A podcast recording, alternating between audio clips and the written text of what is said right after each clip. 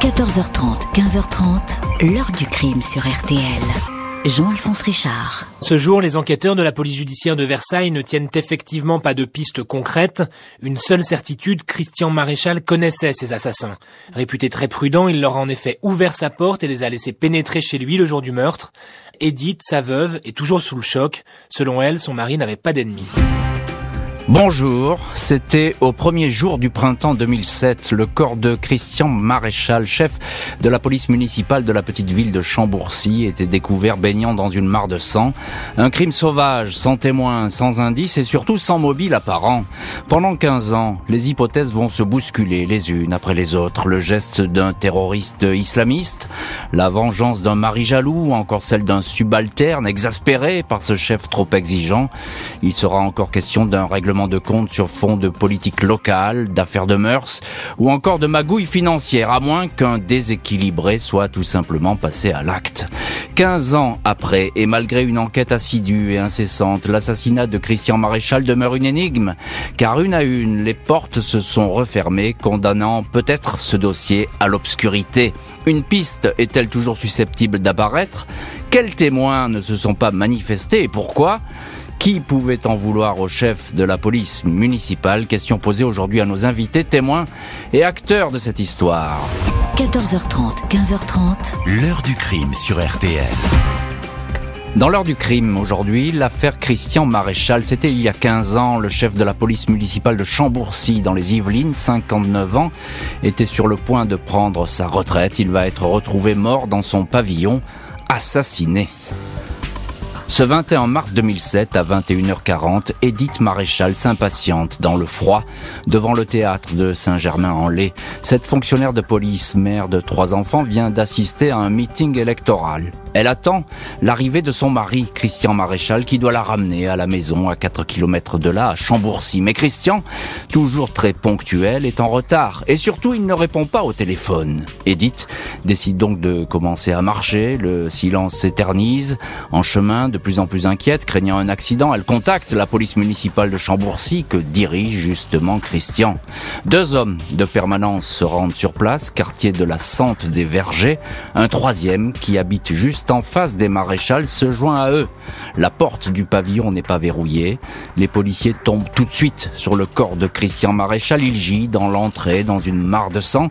Il n'a plus ses sandales aux pieds. Il porte un survêtement noir. Il a manifestement été agressé près de son bureau du rez-de-chaussée, puis achevé dans le hall où son agresseur l'a entraîné. Les secours ne peuvent pas le ranimer. 22h49, le décès est officiellement constaté.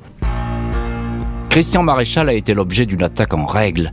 Le légiste dénombre pas moins de 18 coups portés avec une arme blanche, sans doute un petit couteau. Les plaies les plus profondes, essentiellement au thorax et au cœur, n'excèdent pas 7 cm la taille d'un canif. Le chef de la police municipale, malgré sa stature impressionnante, plus de 100 kilos pour 1 mètre 80, ne s'est pas défendu. Il est possible qu'il n'en ait pas eu le temps ou bien peut-être ne s'est-il pas méfié d'une personne qu'il connaissait, à qui il aurait ouvert une porte qu'il gardait toujours verrouillée. Aucun désordre n'est constaté dans le pavillon, aucun objet n'a été volé. Une sacoche contenant de l'argent liquide est retrouvée intacte. Les relevés d'empreintes ne donnent rien. Le sang est uniquement celui du policier municipal. Le tueur portait sans doute des gants. Un prélèvement effectué sous les ongles de la victime livre toutefois un ADN masculin inconnu. À Chambourcy, personne ne comprend cette agression brutale. Christian Maréchal n'avait fait état d'aucune menace particulière. Il a été tué alors qu'il était tranquillement chez lui. Il avait dîné, regardé la télé, s'apprêtait à aller récupérer en voiture son épouse. Il est établi qu'il a été tué entre 21h30, heure de son dernier appel téléphonique, et 22h30, la découverte du corps un mot plié, retrouvé dans l'entrée, porte imprimée en lettres rouges cette phrase Votre sang coulera jusqu'à ce que vous quittiez l'émirat islamique d'Afghanistan, signé Al-Qaïda en France. Le chef de la police municipale a-t-il été victime d'un attentat terroriste? Ses collègues se souviennent alors d'un homme agité qui les avait récemment menacés. Il voulait les égorger, évoquer le Coran. L'individu, en proie à des problèmes psychiatriques, est retrouvé, interrogé par la brigade criminelle de la PJ de Versailles. Il dispose d'un alibi. il est mis hors de cause. Ce mot de revendication n'est peut-être qu'un leurre, mais il confirme la préméditation du crime. C'est bien un assassinat. La PJ de Versailles est face à un mystère. Le tueur savait que l'homme qu'il visait était seul chez lui. Pour retrouver cet assassin, il va falloir passer au crible les vies privées et publiques du chef de la police. La PJ de Versailles reconstitue la dernière journée de Christian Maréchal. Rien d'anormal ne semble être survenu dans les heures précédant le crime. Il est arrivé à 9h30 à son bureau. Hormis un rendez-vous chez un kinésithérapeute à l'heure du déjeuner, il a vaqué à ses occupations habituelles. Quelques sorties au volant de sa voiture dans les rues de Chambourcy et des dizaines de coups de fil, plus d'une centaine pour cette journée. Pas étonnant, selon ses collègues et ses proches, Maréchal était en permanence au téléphone, soirée et week-end compris. Huit coups de fil intriguent toutefois les enquêteurs. Ils ont été passés à un certain Roger, des appels systématiquement effacés par Christian Maréchal. Un collègue de Chambourcy se prénomme bien Roger, mais le Roger du téléphone n'est pas celui que l'on croit. Il s'agit d'une femme mariée, une amie du couple Maréchal, le chef de la police de Chambourcy, avait-il une double vie sentimentale? A-t-il été victime d'un mari jaloux? En dépit du soin pris par l'intéressé pour masquer ce contact, les vérifications ne donnent rien. Cette femme et son mari sont entendus. Le soir du drame, ils dînaient tranquillement à des kilomètres de Chambourcy. Deux ans après le crime, la piste adultère ressurgit. Une femme affirme que le policier avait bel et bien une liaison. Il l'aurait dit à un proche peu avant de mourir. Des confidences bien trop nébuleuses. Aucune trace d'une maîtresse ne peut être détectée par les enquêteurs. Qui plus est, les collègues de la victime décrivent un homme aux antipodes d'un coureur de jupons. L'épouse, Edith Maréchal, ne croit pas non plus à cette piste. Elle était mariée depuis 36 ans à Christian. Le couple était toujours amoureux et préparait à une retraite tranquille à la campagne, l'hypothèse sentimentale est définitivement écartée. Si la vie privée de la victime ne parle pas, en sera-t-il autrement de sa vie publique? Christian Maréchal occupait un poste en vue au sein de la municipalité de Chambourcy. Était-il le détenteur de secrets gênants en cette période où l'hôtel de ville est le théâtre d'une guerre féroce? Le député maire, Pierre Morange, est en conflit direct avec son adjoint à la sécurité, Gérard Lebec.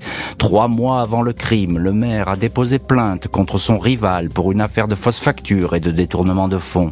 Maréchal est au beau milieu de cet affrontement, ami des deux adversaires. A-t-il été sollicité pour rendre des services, communiquer certaines informations à l'un ou à l'autre S'est-il retrouvé dans une mauvaise posture Là encore, l'enquête de la brigade criminelle de Versailles ne va livrer aucune révélation, si ce n'est établir que Christian Maréchal n'était impliqué dans aucune magouille financière. Un ou des corbeaux sévissent à Chambourcy au moment du crime. L'un d'eux semble parfaitement connaître les habitudes du chef de la police et lui vouer une solide inimitié. Au fil des investigations, les policiers constatent que Christian Maréchal n'avait pas que des amis au sein de la police municipale de Chambourcy. L'un de ses subordonnés qui s'opposait à lui et lui vouait une véritable détestation jusqu'à l'insulter dans son bureau est interrogé, mais le jeune fonctionnaire est mis hors de cause. Les enquêteurs s'intéressent également à un corbeau très actif qui dénonce Maréchal comme un policier véreux qui se ferait payer des heures supplémentaires indues et bénéficierait d'un logement de fonction injustifié ce dénonciateur semble très bien connaître Christian Maréchal. Les courriers anonymes sont rédigés sur un ordinateur. Il pourrait s'agir d'un collègue de la victime. Vérification et perquisition se succèdent. 19 mois après l'assassinat, un ordinateur saisi révèle des traces de brouillons de lettres de Corbeau. Immense surprise, l'auteur n'est autre que l'adjoint de Christian Maréchal. Derrière un visage lisse et convivial, ce policier dissimulait une haine réelle pour son supérieur. L'homme admet ainsi être l'auteur de tags insultants sur la maison des maréchals en 2004. Il avait pourtant leur confiance puisqu'il habite en face de chez eux. Les maréchals lui confiaient même les clés de leur pavillon quand il s'absentait. L'individu est aussi le policier municipal qui, le soir du crime, est entré, le premier, dans la maison. Son empreinte est d'ailleurs sur la porte. Il est placé en garde à vue. Sa compagne confirme que le soir du drame, elle regardait avec lui la télé. Il dément. Aucun indice ne peut être retenu contre lui. Le suspect est mis hors de cause. Une dizaine de juges d'instruction vont se succéder aux commandes du dossier. Il va falloir attendre 13 ans pour qu'un suspect soit placé en détention provisoire. En 2020, la juge et les policiers réexaminent les témoignages anciens figurant dans le dossier. Ils s'intéressent à celui de Pedro D. Cet homme avait été entendu deux ans après le crime, identifié comme l'un des auteurs de lettres anonymes. Il habitait alors l'allée du Vert Galant, à moins de 300 mètres du pavillon des Maréchals. La police municipale l'avait verbalisé peu avant la mort de Christian Maréchal. À l'époque, cet informaticien portugais était apparu dérangé. Il n'avait pas d'alibi solide, mais avait été écarté de la liste des suspects. Il avait ensuite quitté Chambourcy. Le dossier indique toutefois que Pedro D, en 2012, a envoyé des mails anonymes depuis Braga, au Portugal. Il évoque le crime et orthographie Al-Qaïda de la même façon que sur le mot laissé chez les maréchals après le crime. Avril 2020, Pedro D, 36 ans, est interpellé au Vésiné alors qu'il visite de la famille. Il menait ces derniers temps une vie erratique, diagnostiqué schizophrène et paranoïaque par les médecins. En garde à vue, l'individu reconnaît être l'auteur des courriers adressés depuis le Portugal, mais il nie toute participation à l'assassinat, même s'il connaît par cœur le contenu de la lettre de revendication. Il affirme s'être converti à l'islam sous la houlette d'un certain Mohamed, mais il dément être radicalisé. Le 25 avril 2020, malgré ses dénégations et les questions posées par son état psychiatrique, Pedro D est mis en examen écroué. Je suis soulagé, mais je ne veux pas me réjouir trop tôt. Les enquêtes réservent parfois de bonnes surprises, mais peuvent apporter aussi des déconvenus, indique alors Edith Maréchal au journal Le Nouveau Détective.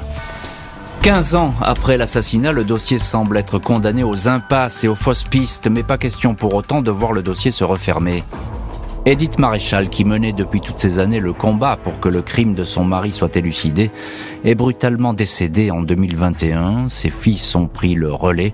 La famille et leurs avocats savent que la menace d'un non-lieu plane avec insistance sur le dossier. Aucune piste n'a en effet abouti et la mise en examen et l'incarcération d'un suspect s'est soldée par un échec. Seul un nouveau témoignage semble être en mesure de relancer l'enquête, à moins que la trace ADN inconnue prélevée sous les ongles de Christian Maréchal, livre enfin son mystère. Cette trace génétique a été comparée à plus d'une centaine de personnes, mais ces tests se sont révélés négatifs. Un ADN qui recèle peut-être la clé du crime. Connaîtra-t-on un jour l'assassin de Christian Maréchal? Ce qui est sûr, c'est qu'on ne lâchera pas. Nous l'avons promis à maman, répondait récemment l'un des fils de la victime, Benoît Maréchal, dans les pages du journal le Parisien. L'heure du crime, présenté par Jean-Alphonse Richard sur RTL.